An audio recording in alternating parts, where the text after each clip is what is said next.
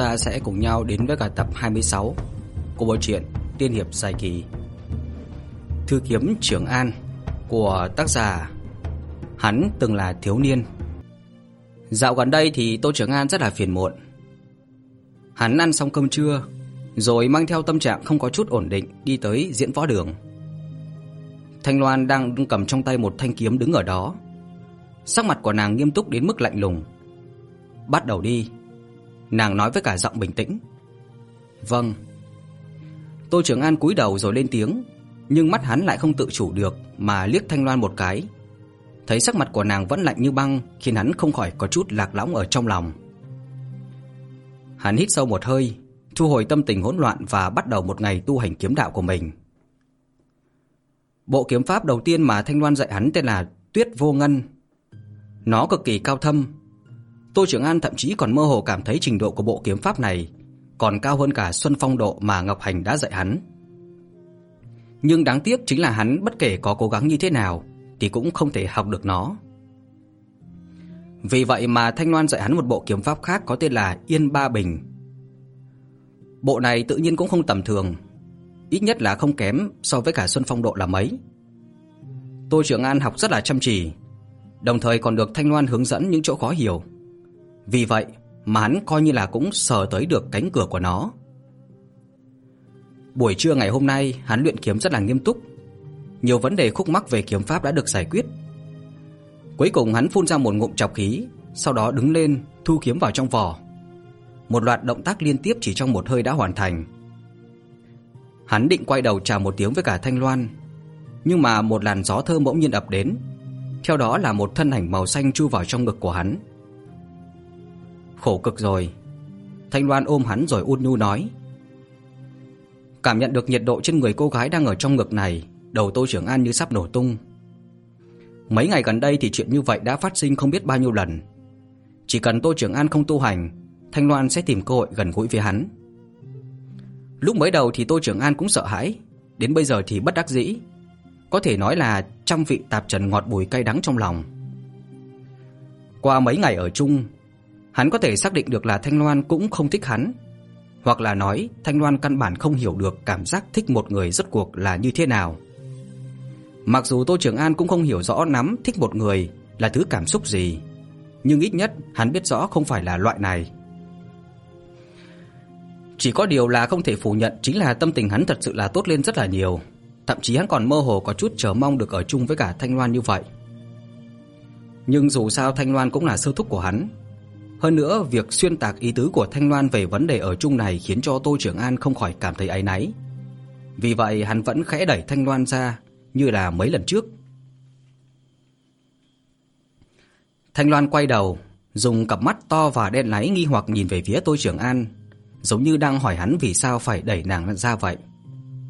Tô Trường An xấu hổ gãi đầu, đang định giải thích chút gì đó. Đùng đùng đùng, Bất chợt có tiếng đập cửa truyền từ phía sau cửa sân. Tô Trường An như được giải thoát, bèn nói với cả Thanh Loan: "Có người đến rồi, ta đi mở cửa đây." Sau đó hắn quay người rồi chạy về phía cửa sân trong ánh mắt nghi hoặc của Thanh Loan. Đợi đến lúc mà Tô Trường An mở cửa ra, người xuất hiện trước mặt là một vị mán không ngờ tới. Chính là con trai của Ngụy Linh thần tướng đã qua đời, Đỗ Hồng Trường. Là ngươi sao? Tôi trưởng An ngẩn người nghi ngờ mà hỏi. Mặc dù ở trong tướng tinh hội ở Bát Hoang Viện, hắn đã có từng một ít xung đột với cả Đỗ Hồng Trường, nhưng dù sao cũng là chuyện đã qua lâu rồi. Hơn nữa từ trước đến nay Tô Trường An không phải là một người ghi thù. Huống chi cha của Đỗ Hồng Trường còn cùng với hắn ở cứu cổ Tiễn Quân và cuối cùng trên đường lại bị người giết hại. Đối với cả việc này thì Tô Trường An thật sự là cảm thấy hổ thẹn. Vì vậy mà Tô Trường An cũng không ghét Đỗ Hồng Trường mà còn có chút áy náy với hắn. Nhưng hắn không hiểu tại sao Đỗ Hồng Trường lại đến Thiên Lam viện. Hắn và y không có nhiều giao tình và càng không có chuyện gì để mà bàn luận. Đúng vậy, là ta. Đỗ Hồng Trường khẽ gật đầu, nở ra nụ cười không được coi là đẹp mắt lắm với cả Tô Trường An. Sắc mặt y có chút tái nhợt, có thể thấy trong khoảng thời gian này y đã trải qua được ờ, không được như ý cho lắm. Ta có thể vào ngồi một lát được không? Đỗ Hồng Trường nói với giọng mang theo một chút khẩu cần. Tô Trường An không nhịn được khẽ giật mình. Hắn nghĩ đến vị thiếu niên vào mấy tháng trước còn tâm cao khí ngạo, không khỏi sinh ra đồng cảm với y. "Ừ, vào đi." Tô Trường An nói, sau đó dẫn Đỗ Hồng Trường luôn im lặng đi tới phòng khách của Thiên Lam viện. Phản Như Nguyệt vào lúc này thì rất là thức thời mang tới hai chén trà. Đợi đến khi mà nàng rời đi, Đỗ Hồng Trường mới mở ra đôi môi khô khốc, cúi đầu rồi nói: "Cảm ơn." Tô Trường An nở ra nụ cười, dùng một giọng điệu mang thiện ý hết mức có thể mà hỏi: "Ngươi tìm ta có chuyện gì sao?" "Ừ." Đỗ Hồng Trường khẽ gật đầu, khuôn mặt tái nhợt lộ ra một chút do dự. Một lát sau y cắn răng, ngẩng đầu nhìn về phía Tô Trường An và nói: "Ta muốn biết cha ta rốt cuộc là bị người nào giết hại?" Tô Trường An sững sốt, nhìn vào mắt của Đỗ Hồng Trường. Hai vành mắt của y có chút sưng đỏ, tròng trắng lộ ra tơ máu. Mà ở chỗ sâu nhất trong đôi mắt kia như ẩn giấu một thứ gì đó. Tô Trường An nhìn kỹ, đó là ngọn lửa đang bùng cháy hừng hực. Hắn không khỏi run lên, cho dù cách xa như vậy, hắn vẫn cảm nhận được sức nóng của nó. Nhưng hắn không thể nói ra chân tướng với cả Đỗ Hồng Trường, nên trầm ngâm suy nghĩ một hồi. Đúng lúc hắn định lên tiếng thì Đỗ Hồng Trường dường như đã nôn nóng đến mức không kiềm chế nổi. Thấy Tô Trường An im lặng có điều băn khoăn nên y dành hỏi trước. Kẻ giết cha ta là một người đàn ông có đôi mắt màu đỏ, khoác áo dài đen trên thân. Có phải vậy không? Đỗ Hồng Trường hỏi, đồng thời nhìn chằm chằm vào Tô Trường An, như là cực kỳ mong muốn Tô Trường An cho y đáp án. Câu hỏi của Đỗ Hồng Trường khiến cho Tô Trường An giật mình, gần như là vô thức thốt ra, làm sao mà ngươi biết được? Nhưng mà lời vừa nói ra thì hắn lập tức hối hận. Từ trước đến nay hắn không muốn nhắc đến bất cứ một sự tình gì về thần tộc. Đây là bí mật ở chỗ sâu nhất trong lòng của hắn. Vì vậy lúc mà Đỗ Hồng Trường miêu tả vẻ bề ngoài của người đàn ông kia, hắn mới khiếp sợ đến mức thốt ra lời không à, lên nói như vậy. Đỗ Hồng Trường lấy được đáp án cho mình thì lộ ra vẻ mặt quả nhiên là như vậy. Khuôn mặt tái nhợt của y dường như cũng thêm vài tia máu. Nói như vậy thì đúng là gã đó đã giết cha ta, có phải không? Y hỏi lại lần nữa. Ờ, cũng không phải đâu. Là một người phụ nữ đi cùng với gã đã giết cha của ngươi. Tô Trường An biết rõ đến lúc này thì tự nhiên không thể giấu được nữa, nên dứt khoát nói chân tướng cho y. Nhưng hắn cũng không nhắc đến thân phận thật sự của bọn chúng. Hắn nghĩ mặc dù không biết Đỗ Hồng Trường làm sao biết được dung mạo của tên cốt đạo nhân kia, nhưng nếu ngay cả thân phận thần thị của bọn chúng mà y cũng biết thì không có khả năng vẫn bình yên ngồi ở đây mà nói chuyện với mình như vậy. Vì vậy mà Tô Trường An dò hỏi, nhưng mà làm sao mà ngươi biết được đến cái vị hắc bào nhân kia vậy? Câu hỏi của Tô Trường An khiến cho vẻ mặt của Đỗ Hồng Trường trở nên âm tình bất định. Chỉ thấy y cúi đầu rồi thỉnh thoảng liếc nhìn Tô Trường An một cái, như là đang sợ hãi cái gì đó. Cuối cùng y cắn răng, giống như đã hạ quyết tâm. Ta đã thấy gã ở trong phủ của Tư Mã Hủ đó. Y đáp lại. Giọng nói mang theo sự lạnh lùng và nghiêm túc của Đỗ Hồng Trường khiến cho Tô Trường An sững sốt. Nhưng hắn rất nhanh khôi phục lại tinh thần, bởi vì tin tức có được từ lời nói của y làm cho hắn phải dùng mình. Tên thần thị cốt đạo nhân kia lại xuất hiện ở trong phủ của Tư Mã Hủ sao? Hắn thực sự không hiểu được một vị thừa tướng đại ngụy và một tên thần thị muốn phục sinh chân thần đến tột cùng là có liên hệ gì với nhau và như thế nào. Trừ phi là một suy nghĩ hoang đường đến mức đáng sợ bỗng nhiên xuất hiện trong đầu của Tô Trường An, mặt hắn theo đó mà lộ ra sự kinh hãi. Mặt khác thì Tô Trường An im lặng lại làm cho Đỗ Hồng Trường nghĩ là hắn không tin mình nói. Vì vậy mà y vội vàng nói tiếp. Việc này chắc chắn 100% đó. Hôm đó, ta đi cùng viện trưởng đến phủ của Tư Mã Hổ để mà trao đổi công việc. Thì lại trùng hợp là bắt gặp lão đang nói chuyện với gã tên Hắc Bảo Nhân kia. Thấy chúng ta đến thì Hắc Bảo Nhân vội vàng rời đi. Mặc dù lúc đó Tư Mã Hổ có giải thích, đây chẳng qua là một mật thám do lão phái đi giám thị một đám phỉ tặc. Nhưng mà ngay từ đầu, ta đã mơ hồ nghe được bọn họ nhắc đến tên của cha ta rồi. Không bao lâu sau đó thì có tin tức người trong Lam Đinh trấn bị tàn sát hàng loạt truyền vào thành. Cha ta bởi vậy mà đến Lam Đinh trấn trước để mà điều tra và cuối cùng là hy sinh tại đó. Mà người tiến cử cha ta với Thánh Hoàng thì chính là Tư Mã Hồ. Cho nên ta mới không thể không hoài nghi như vậy và cuối cùng đành phải đến quấy rầy Tô công tử ngươi. Tô Trường An cau mày khẽ gật đầu, nhưng mà hắn vẫn còn chút khó hiểu. Trải qua biến cố ở Thọ Yến của Thánh Hoàng vào đêm đó, Tô Trường An cũng dần hiểu ra một vài thế cục trong thành Trường An. Đơn giản là Thánh Hoàng sắp chết và tiết mục của hai đứa con lão tranh nhau ngôi vị hoàng đế. Nhưng khiến cho hắn không hiểu chính là theo hắn biết thì Đỗ Vĩ từ trước đến nay thì luôn đứng ở phía của đại hoàng tử, mà Tư Mã Hổ cũng như vậy. Hai người đó ở cùng một phe thì Tư Mã Hổ vì lý do gì mà lại nghĩ kế hiểm độc này để mà hại chết Đỗ Vĩ cơ chứ?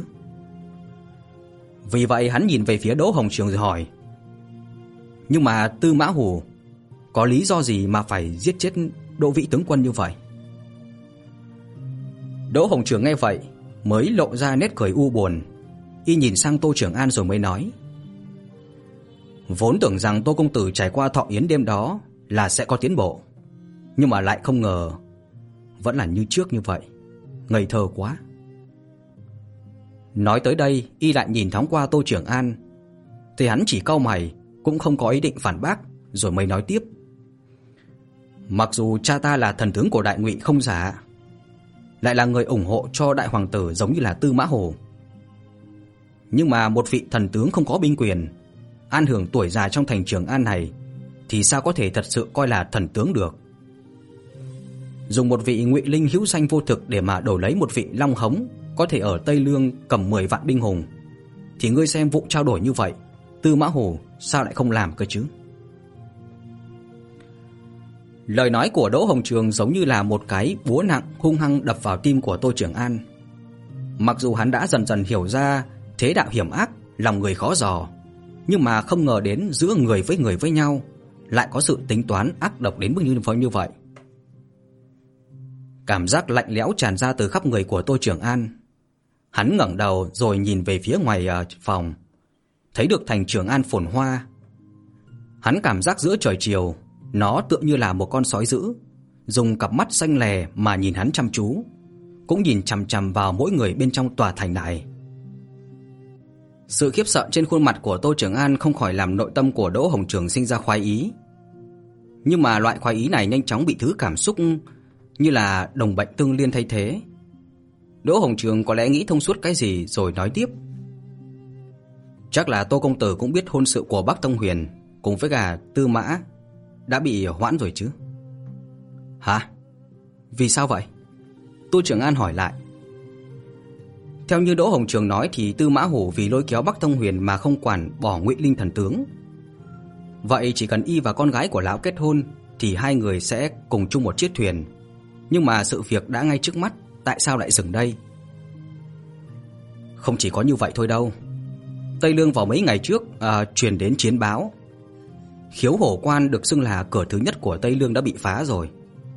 Tân nhiệm nguyên soái của man tộc là Ma Linh Thiên đã dẫn theo 30 vạn đại quân tràn vào nhanh chóng, phá bốn thành Khôn Sơn, Lai Vân, Tây Lăng và Tả Nham. Bây giờ thì Tây Lương là xác chết đầy đồng, máu chảy ngập đất. Nhưng mà Phù Tam Thiên lại co đầu rút cổ nằm án binh bất động ở trong Xích Dương thành của lão. Thánh Hoàng đã năm lần bảy lượt hạ lệnh, nhưng mà Phù Tam Thiên thì không hề đáp lại chỉ sợ là có ý phản mà thôi. Nhưng mà cho dù là như vậy thì dĩ nhiên là Tư Mã Hồ cũng mượn cớ nói thương thế của Bắc Thông Huyền chưa khỏi, không thể đến bình định loạn cục Tây Lương được. Kỳ thực là chưa triệt để nắm được Bắc Thông Huyền trong tay, nên à, lão luôn lấy cớ kéo dài thôi. Một phe lời nói của Đỗ Hồng Trường lại làm cho Tô Trường An cảm thấy khó hiểu. Hắn không hiểu mà hỏi: nếu như là Tư Mã Hổ đã vội vàng lôi kéo Bắc Thông Huyền thì vì sao mà không cho y thành hôn với cả con gái của lão mà lại chỉ hoãn như vậy chứ? Trong mắt của Đỗ Hồng Trường lóe sáng nói ra thì chính ta đây cũng đang thắc mắc như là Tô công tử. Tư Mã Hổ kia thì địa vị như là nhân thần, trời sinh tính đa nghi. Trong lòng của lão thì vẫn còn lo ngại với cả Bắc Thông Huyền. Sự nghi ngờ này thực là không cần thiết. Nhưng nếu không phải là chuyện bất đắc dĩ thì trong lòng lão đã không có chủ ý đó. Hoài nghi sao? Hoài nghi cái gì cơ? Tô trưởng An cau mày hỏi. Như Yên đó.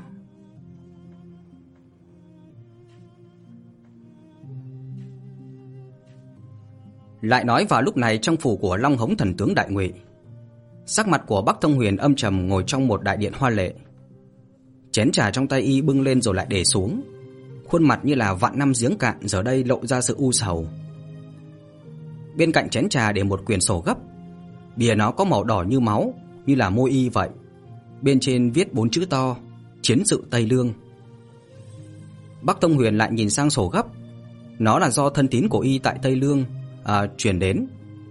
Còn có hai quyển sổ gấp giống như vậy cũng được đưa tới Trường An. Một thì rơi vào phủ thừa tướng, một thì dâng lên hoàng cung. Lúc này chân mày của y cau lại, ngón tay khẽ gõ trên bàn, dường như y đang rất là nôn nóng chờ đợi tin tức nào đó. Tin tức mà y chờ đợi thì cuối cùng cũng đến. Một người đàn ông trung niên bộ dáng gia đình vội vàng đi đến, trực tiếp quỳ gối phía trước của Bắc Thông Huyền. "Như thế nào rồi?" Bắc Thông Huyền hỏi. "Dạ, tiểu nhân vô năng. Sinh lễ vẫn bị thừa tướng trả lại." Người gia đình kia thì run rẩy cúi đầu nói: "So với cả vị ờ, Ngụy Đinh thần tướng trước đây, gã cực kỳ sợ người chủ nhân mới này. Mặc dù cùng là thần tướng, nhưng toàn thân của vị Bắc Thông Huyền trẻ tuổi trước mặt này lại tản ra mùi vị máu tươi, làm cho người ta luôn buồn nôn. Mỗi lần tới gần Bắc Thông Huyền, mùi trên người y đều làm gã hạ nhân này cảm thấy sợ hãi. Gã không thể tưởng tượng được vị tướng quân này đã trải qua trường gió tanh mưa máu đến mức nào mới có thể sinh ra sát ý khủng bố đến như vậy. Mà khi những lời nói của gã truyền vào tai của Bắc Thông Huyền, thì con ngươi của y vốn âm trầm lại càng thêm lạnh lẽo, lạnh đến mức tên gia đình cảm giác như là nhiệt độ trong đại điện cũng theo đó mà hạ xuống. Thân thể gã bắt đầu không tự chủ được mà run lên, mồ hôi trên trán thì ngày càng rậm rạp. Gã chỉ là một gia nô, lúc trước lựa chọn lưu lại phủ bởi vì coi trọng thân phận thần tướng của Bắc Thông Huyền, muốn kiếm chút ngân lượng từ y mà nuôi sống thê tử yếu bệnh và mấy đứa nhóc ở nhà mà thôi. Nhưng mà giờ đây thì gã đã cực kỳ hối hận với quyết định kia rồi. Mặc dù Đỗ Hồng Trường đã mất đi thân phận con trai của thần tướng, nhưng mà dù gì thì cũng là một bá tước. Thủ lao tuy ít đi, nhưng mà cũng không cần đề phòng lo sợ như là hiện tại. Trong nhà chỉ có mình gã là đàn ông, nếu thật sự chết tại chỗ này thì gã không dám tưởng tượng vợ con mình sẽ sống tiếp như thế nào. Khi mà nghĩ tới những thứ này, người đàn ông càng thêm sợ hãi. Ngay lúc gã muốn lên tiếng cầu xin tha thứ thì huyết tinh cùng với cả sát ý tràn ngập trong đại điện bỗng nhiên tán đi. Một giọng nói lạnh tựa băng vang lên. "Người lui xuống đi." Tên gia đình sững sờ, gã có chút không dám tin phải chăng nghe lầm lời nói của Bắc Thông Huyền. Cho nên gã cẩn thận từng ly từng tí ngẩng đầu nhìn về phía y, dường như là muốn xác định một chút gì đó. "Thế nào? Ngươi còn việc gì sao?" Mặt lạnh của Bắc Thông Huyền liếc gã một cái, Dạ dạ dạ, dạ không có gì đâu ạ.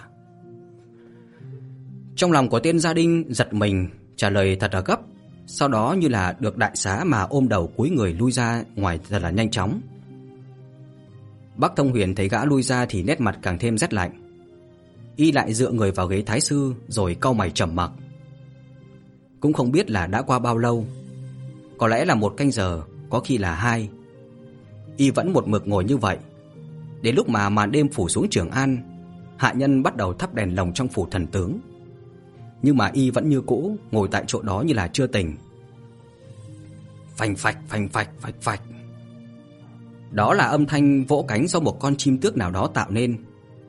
Đầu đang cúi thấp của Bắc Thông Huyền đột nhiên ngẩng lên, y vươn tay ra, sau mấy tức thì một con chim bồ câu bay đến đậu trên tay của y.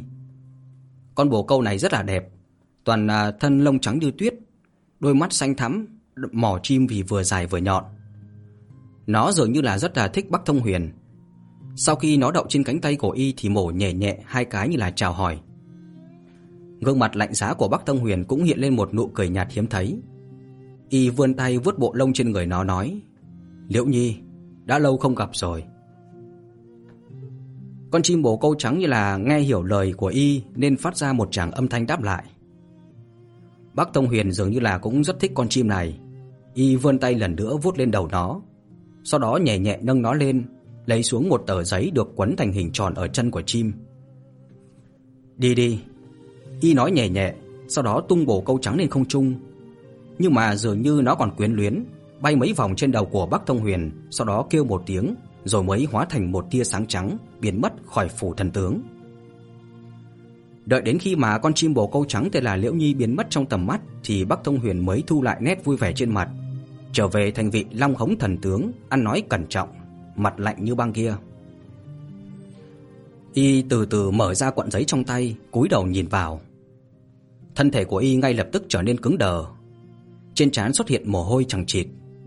Tay của y cũng bắt đầu run rẩy không có quy luật, và cuối cùng thì không thể cầm được tờ giấy làm nó tung bay rồi rơi xuống đất. Phía trên kia tờ giấy kỳ thật chỉ có bốn chữ. Bốn chữ đó được bút lực cực kỳ lão luyện lại tang thương viết ra. Thương sinh vi trọng, có nghĩa là muôn dân làm trọng.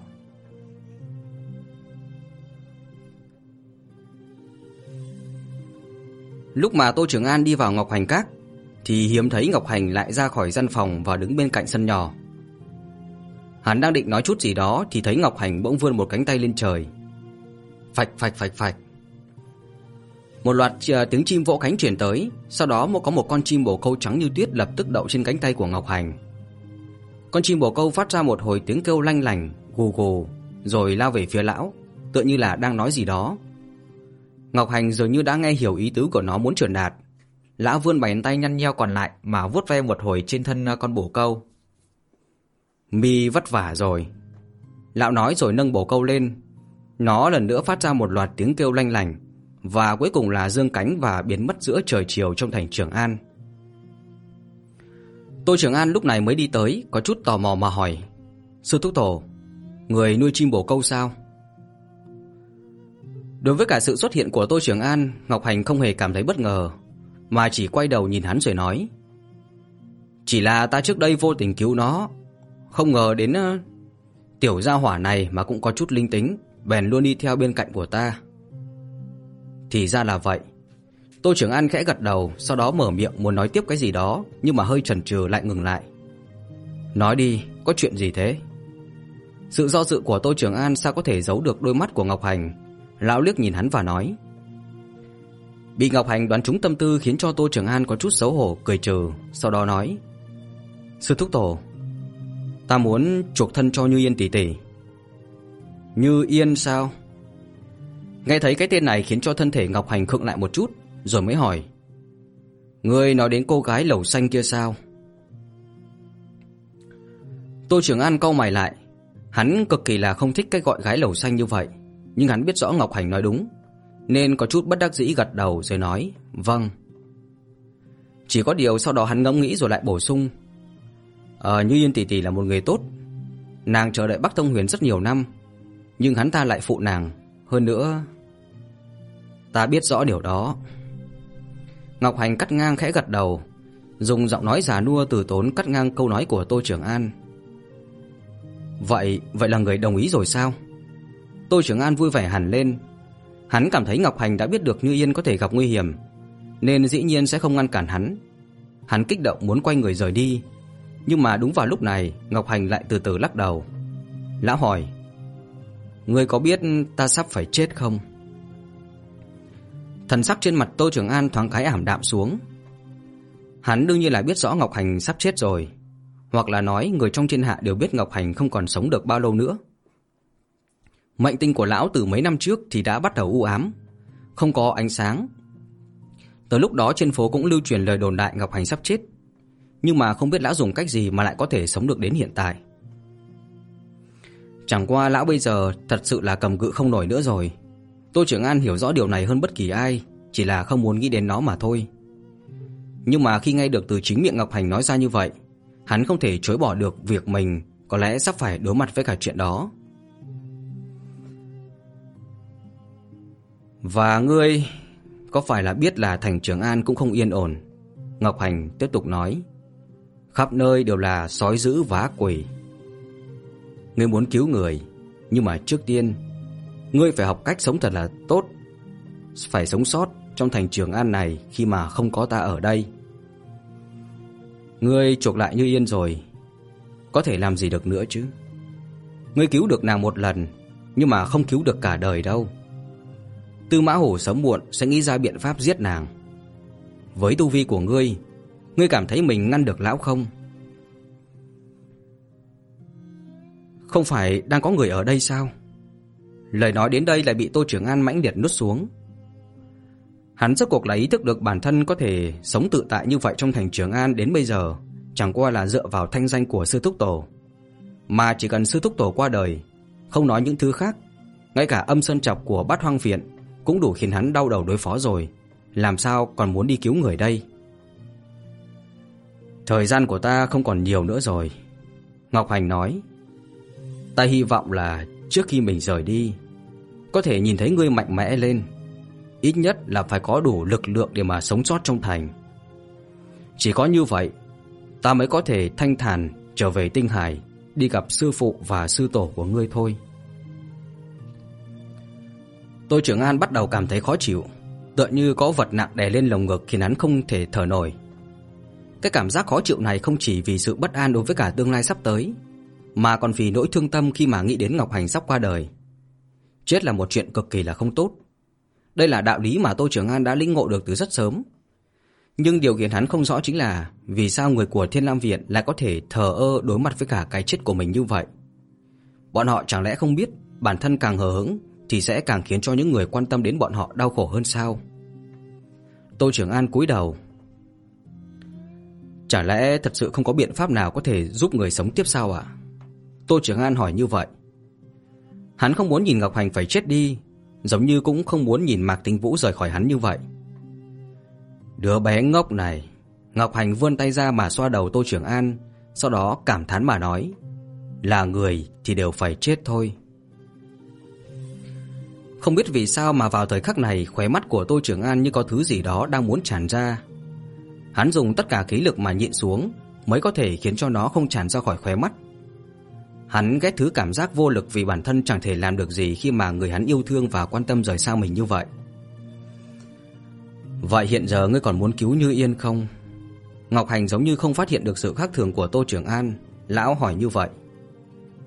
Tô Trường An hơi sửng sốt, mặc dù hắn không biết vì sao Ngọc Hành lại hỏi như thế, nhưng hắn vẫn gật đầu. Bây giờ ngươi cần dựa vào chính mình, phải cứu bản thân trước rồi mới có thể cứu được người. Cứu mình trước sao ạ? Tô trưởng An nhìn Ngọc Hành rồi hỏi, ta phải làm gì mới cứu được bản thân chứ? Đến thiên đạo các đi. Tiếng nói của Ngọc Hành lần nữa vang lên.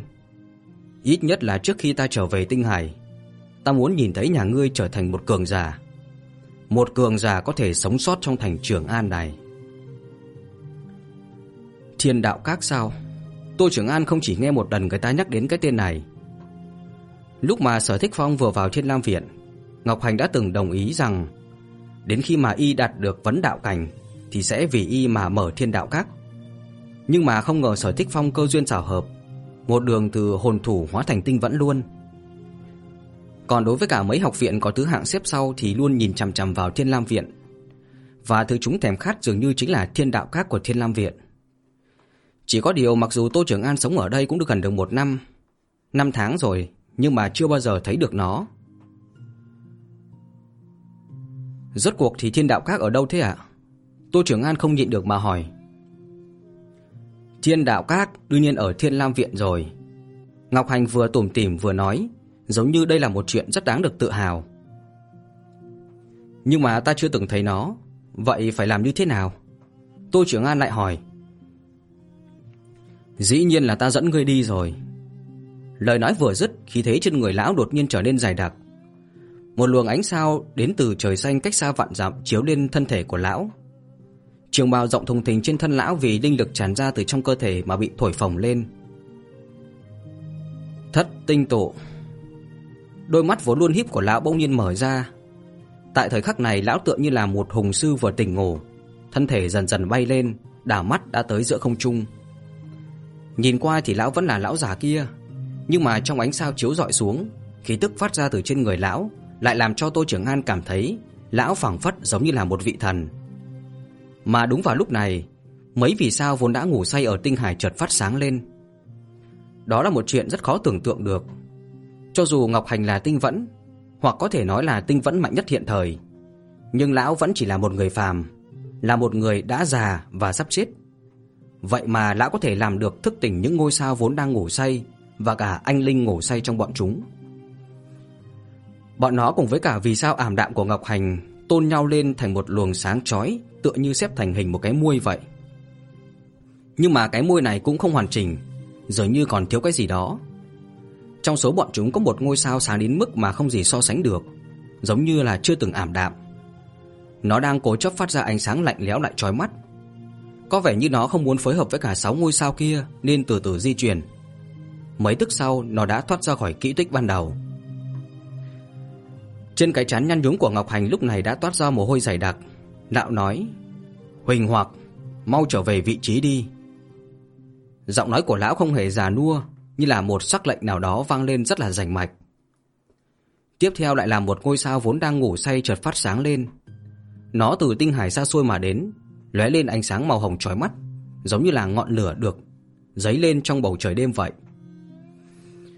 Con người của Tô Trường An lúc này trợn to, hắn cảm nhận được khí tức nào đó rất là quen thuộc. Dù cho đã qua nhiều năm như vậy, hắn cũng chưa từng quên, hay nói là không dám quên khí tức kia. Tựa như để xác minh cho suy đoán trong lòng hắn, đao trên lưng và cũng đúng vào lúc này phát ra một hồi tiếng đao kêu. Nó rung và nóng lên, tựa như là gặp được người quen cũ đã xa cách từ lâu. Sư phó. Tô Trưởng An kinh ngạc nhìn vì sao kia trong miệng thì thào. Vì sao kia dường như cảm nhận được cái gì đó, hơi khựng lại, sau đó chiếu ra một dải ánh sao về phía Tô Trường An. Bên song ánh sao kia thì không hề có chút lực lượng nào mà cực kỳ ôn hòa. Tô Trường An ở trong sự bao bọc ôn hòa đó, tâm tình cũng không khỏi bình tĩnh trở lại. Sư phó, ta sẽ sống sót. Hơn nữa còn sống thật là tốt. Sau đó ta sẽ trở thành một đao khách giống như người. Hắn nhìn về phía vì sao kia mà nói. Ngôi sao sáng lấp lánh một hồi, giống như là đang đáp lại Tô Trường An vậy. Khóe miệng của Tô Trường An vào lúc này cũng lộ ra một nét vui nhàn nhạt, nhạt.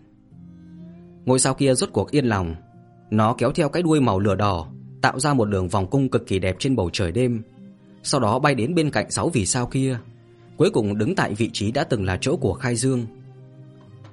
Một sợi tơ từ thiên su nhô ra, sau đó nối nhau theo thứ tự Thiên Tuyền, Thiên Cơ, Thiên Quyền, Ngọc Hành, Huỳnh Hoặc, Giao Quang. Cuối cùng thì bảy ngôi sao tạo thành một à, hình cái muôi sáng rực. Thiên đạo hiện. Giọng nói của Ngọc Hành cũng không lớn, nhưng lại như là tiếng sấm nổ vang bên tai Tô Trường An. Bảy cột sáng từ bảy ngôi sao bay ra rồi bắn về phía phương thiên địa này.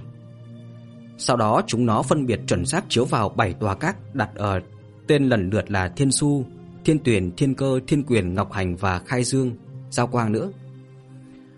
Một luồng ánh sáng còn chói mắt hơn cả ánh mặt trời chợt sáng lên. Tô Trưởng An híp mắt lại, nhìn thấy bảy tòa các đã biến mất ở bên trong ánh sáng kia. Sau đó thì có một tòa tháp cao ngất đến gần cả trăm trượng bất ngờ mọc lên từ dưới đất.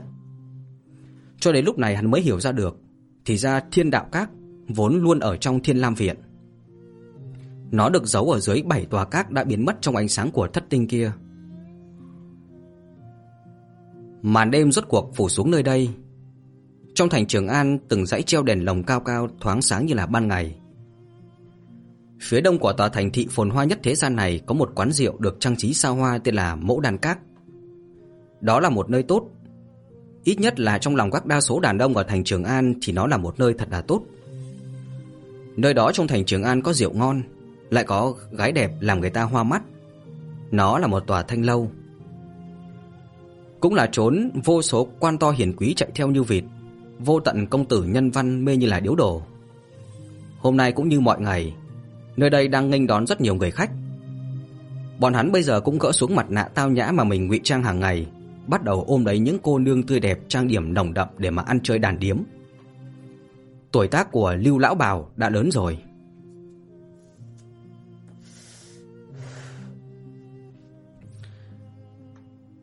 Tuổi tác của Lưu lão Bảo đã lớn rồi. Bà đã ngây người trong mẫu đan các này rất nhiều năm, hoặc là nói những người à, đồng trang lứa đều đã chuộc thân rồi. Thời còn trẻ thì bà cũng giống như là các cô nương xinh đẹp đang cười nói kia, luôn có hành vi phóng đãng trong lồng ngực của các khách uống rượu, sống hoang đường qua ngày. Đến lúc mà lớn tuổi không còn tư sắc, lại không có lấy một à, người nguyện ý vì bà mà trục thân. Bà vốn phải có số phận như là những người đồng lứa, bị đưa đi làm một số công việc nặng nhọc. Nhưng may mắn chính là bà làm việc từ trước đến nay luôn luôn biết thân biết phận, lại khéo ăn khéo nói. Vì vậy mà bà được các chủ coi trọng và trở thành tú bà kiếm khách. Mặc dù cũng không phải là nghề nghiệp đứng đắn gì, nhưng mà so với tỷ muội cùng tuổi phải dựa vào thế lực để mà sống thì bà đã may mắn hơn rất là nhiều. Này, Tiểu Lan, Chiêu cố thật tốt cho Trương công tử nha. Mặt bà tràn đầy nụ cười quyến rũ, sắp xếp xong xuôi cho một khách và cũng không quên đứng sau lưng hắn bàn giao một câu nói với cả cô nương đang ngồi kế bên như vậy. Sau đó bà quay đầu, nét vui vẻ trên mặt biến mất, có chút lo lắng nhìn về phía cửa phòng đóng chặt nào đó ở trên lầu. Trong lòng bà không khỏi thở dài một hơi. Từ khi mà Như Yên được các chủ mang về thì luôn luôn trốn trong phòng. Đã 10 ngày rồi mà cũng không thấy ra ngoài, ngay cả chút ít đồ ăn cũng do nha hoàn mang vào. Mặc dù là các chủ không nói gì thêm, thậm chí còn kêu mọi người chiếu cố nàng thật là tốt, nhưng mà Lưu lão bảo cũng đoán được đáp án rồi. Chính là cái người kia thì cuối cùng đã phụ bạc nàng. Lưu lão bảo trong lòng hung hăng chửi bới tên đàn ông thối đó một phen, nhưng mà như vậy thì được cái gì đây? Bà chẳng qua chỉ là một cái yên hoa liễu hạng, làm nghề tú bà thấp hèn. Ngay cả việc ra ngoài mua vài món đồ cũng sợ sệt khi mà nói ra thân phận của mình. Thì còn nói gì đến việc một tiện nữ xuất thân đê hèn, gióng trống kêu quan mà kiện cáo một vị thần tướng đại ngụy chứ? Mẫu đơn kiện như vậy thì sợ là chưa tới được tay của Quyết Tào phụ trách dân sự thì đã nhanh chóng bị à, loạn côn của hộ vệ à, canh cổng đánh bay ra ngoài rồi. Loại người như các nàng phải nên à, học cách cam chịu số phận, học cách kéo dài hơi tàn mà thôi. Đây chính là đạo lý mà những năm này bà đã ngộ ra. Cũng không biết là đúng hay không, nhưng mà tốt xấu gì dựa vào nó, bà vẫn sống tốt cho đến bây giờ. Còn sống luôn tốt, ít nhất là trong lòng Lưu lão bảo bà cho là như vậy. Thế nên là bà hy vọng Như Yên có thể học được đạo lý này, ít nhất là có thể cho nàng sống sót. Bất kể nói thế nào, bà nhìn Như Yên lớn lên và bà hy vọng rằng nàng còn sống. Lộc cộp lộc cộp, lộc ca lộc cộp, lộc ca lộc cộp. Đó là một âm thanh của đế giày làm bằng chất liệu quý báu va chạm trên nền cẩm thạch đắt đỏ của mẫu đan các. Lưu Lã Bảo chỉ cần bao nhiêu đó cũng đoán được thân phận của người đang đến, không ờ, phú thì cũng quý. Bà liền híp mắt, trên mặt là chồng tên tầng tầng vui vẻ nịnh hót, sau đó quay đầu nhìn về hướng cửa ra vào. "Ây, cái vị khách quan kia, sao bây giờ mới tới? Các cô nương vẫn chờ đợi ngươi đây này." Lưu Lão Bảo nói ra một nửa thì lập tức ngậm miệng, bởi vì người đàn ông trước mặt này rất là đặc biệt. Dáng người y cao gầy, sắc mặt trắng nhợt như lại tuần mỹ, hai bờ môi đỏ như là nhuộm máu tươi vậy. Nhưng điều làm cho Lưu lão bảo kinh ngạc nhất chính là y mặc một bộ đồ trắng như tuyết. Trường bào màu trắng tuyết, giày ủng trắng, dây cột tóc cũng là màu trắng. Trang phục như vậy căn bản không giống công tử ca đến uống rượu, ngược lại giống như là nhà nào à, đưa tang vậy. Mà người đàn ông kia cũng không hề để ý chút nào tới Lưu lão bảo, y đi tới rồi ngồi xuống một cái bàn gần nhất. Lưu lão bảo lúc này mới phục hồi lại tinh thần vội vàng đi tới trước, trên à, mặt lại hiện lên ra nụ cười quyến rũ quen thuộc mà hỏi: "Ấy, cái vị quan khách này, à, lần đầu tiên ngài đến đây có phải không? Ngài cứ ngồi chờ một lát, ta liền kêu các cô nương ra hầu hạ ngài." Vô luận là người đến cổ quái tới mức nào, nhưng chỉ cần hắn vung ra tiền thì chính là hoàng đế. Đây chính là luật thép ở mẫu đan các, cũng là quy củ của mà Long Tương Quân dạy cho từng tên hạ nhân.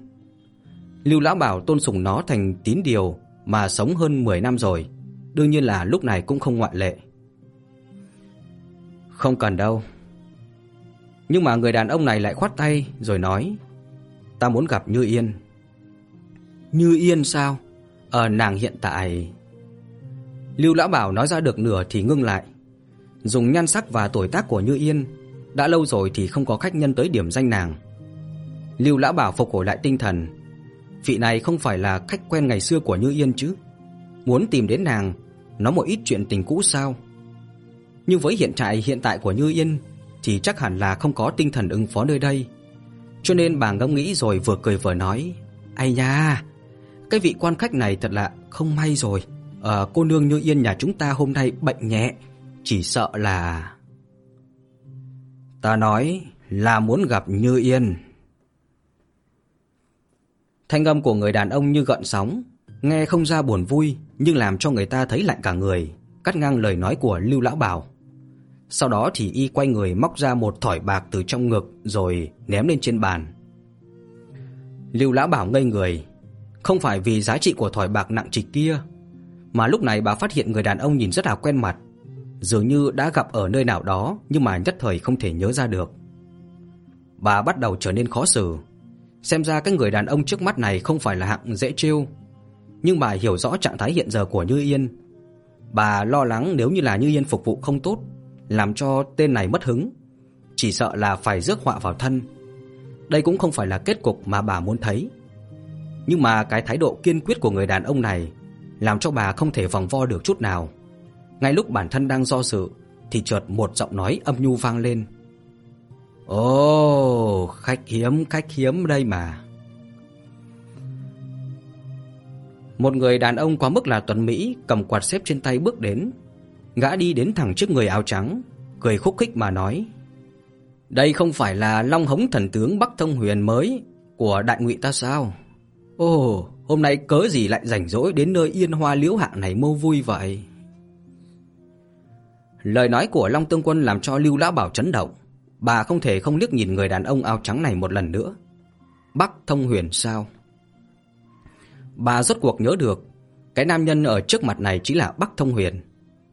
Thiếu niên kia 10 năm trước nhẹ nhàng ấm áp như là gió xuân, giờ đây đã trở thành một tên đồ tể hai tay đầy máu tươi, quanh thân thì khí tức âm hàn.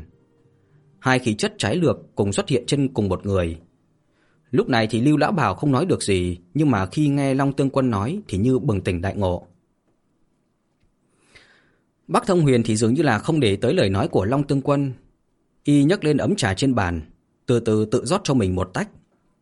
Sau đó khí định thần nhàn, nhấp một ngụm. Y nói ra lần nữa. Kêu nàng đi ra gặp ta. Nàng sao? Nàng nào nhỉ? Bộ dạng của Long Tương Quân dường như là không hiểu lắm. Ánh mắt gã trợn to, bờ môi hơi mở ra. Cô nương trong mẫu đan các ta có đến cả trăm người. Ờ, không biết là bác đại tướng quân đòi gặp nàng, là rốt cuộc nàng nào nhỉ? Gã lúc nói chuyện cố ý kéo giọng thật cao, dụng ý là muốn mọi người ở đây đều nghe được. Mà khách uống rượu ở đây phần lớn đều là người có chút uh, thân phận. Không ít người tận mắt chứng kiến được trò khôi hài trong thọ yến của Thánh Hoàng ngày hôm đó. Cho nên bọn họ biết được thân phận của người đến và cũng đại khái đoán được ý đồ của y. Vì vậy mà bọn họ đặt ly rượu trong tay mình xuống, cùng nhìn về phía này. Lúc này mẫu đan các lại trở nên yên tĩnh. Trên mặt của Bắc Thông Huyền vẫn như bức tranh sơn thủy sóng yên gió lặng. Nhưng mà từ lúc tay y nổi lên gân xanh mà ném chén trà trong tay thì không khó để nhìn ra y đã nổi giận. Như Yên. Cuối cùng y vẫn phát ra một cái tên từ tận sâu trong yết hầu. Như Yên à? Ờ, ai là Như Yên nhỉ? À, ta xem nào. À, để ta suy nghĩ một chút xem nào. Như Yên sao? Long Tương Quân thu hồi quạt xếp rồi vỗ nhẹ nhẹ lên đầu mình, làm bộ như đang suy nghĩ. Gã dường như là thật sự không thể nhớ được cô gái mà bản thân mang đến thọ yến kia của Thánh Hoàng ngày hôm đó đến tột cùng là ai. Nhưng gã là một kẻ đúng bực vô cùng tốt. Ngay lúc mà lông mày của Bắc Thông Huyền nhăn lại thì trong nháy mắt gã vỗ ót một cái, làm bộ như bừng tỉnh đại ngộ. Gã tiến đến trước mặt của Bắc Thông Huyền, đôi mắt lúc này híp lại thành một đường nhỏ. Gã nhìn qua y, giọng cực kỳ lạnh lẽo mà nói: "À, ta nhớ ra rồi." chính là gióng trống khắp nơi tuyên dương rằng có tình bạn ừ, cố chi với cả Bắc tướng quân đây. Lại còn phỉ báng thanh danh của người. À, chính là con tiện nhân, tiện nhân kia rồi. Ba từ cuối được gã nói ra từng chữ. Và trong nháy mắt thì sắc mặt của Bắc Thông Huyền chợt biến hóa. nhưng rồi lại hồi phục thật nhanh. Y lần nữa móc ra một thỏi bạc nặng trịch từ trong ngực đặt trên bàn. Ánh mắt Y lạnh lùng hỏi. Thế nào? Mẫu đan các không làm ăn sao? Long Tương Quân ngẩn người. Gã hiển nhiên là không thể nghĩ Bắc Thông Huyền sẽ phản ứng bình tĩnh được như thế này. Gã nhìn thỏi bạc trên bàn, vươn tay cầm lấy sau đó suy nghĩ một lát. Ê, làm sao lại không làm ăn chứ? Bất quá thì Bắc tướng quân ra tay thật là xa xỉ đó. Ngân lượng nhiều như vậy so với giá trị hiện tại của Như Yên thì có thể bao hơn nửa năm rồi. Nói xong những điều này, gã quay đầu nhìn về phía của Lưu Lão Bảo đã hơi dại ra, nhếch miệng và nói, đi, kêu Như Yên ra đây. Lưu Lão Bảo không hề động đậy, bà có chút chần chờ. Bắc Thông Huyền đã phụ Như Yên, lần này bỗng dưng lại đến gõ cửa như vậy. Theo kinh nghiệm của bà, đương nhiên là không thể tin tưởng Bắc Thông Huyền đã hồi tâm chuyển ý. Cho nên bản thân cũng đại khái đoán được là Bắc Tông Huyền lần này tới, gặp Như Yên cũng không có chuyện gì tốt lành. Bà không người bắt đầu run rẩy, bình sinh lần đầu tiên bản thân thử phản kháng Đông Tương Quân. Dạ, các chủ, à, thân thể của Như Yên cô nương ôm bệnh nhẹ, chỉ sợ là... Bà nói những lời này đứt quãng lại lắp bắp nhưng tóm lại là vẫn phồng lên dũng khí mà nói ra như vậy. Sao? Có định bắt ta phải tự đi mời sao? Quyết định của Long Tương Quân tất nhiên sẽ không vì lời nói của một tú bà hèn mọn mà có chỗ biến đổi. Gã híp mắt nhìn bà, một cảm giác lạnh lẽo bao phủ bốn phía quanh của Lưu Lão Bảo. Hàn ý như vậy thì đương nhiên làm thân thể của Lưu Lão Bảo đã già này run lên một cái, Dường như là bản năng sợ hãi Long Tương Quân trong nhiều năm qua thì vẫn chiếm thế thượng phong. Vâng. Bà cúi đầu. Cực kỳ là không tình nguyện đáp lời, sau đó khom người, rồi chậm rãi lui ra.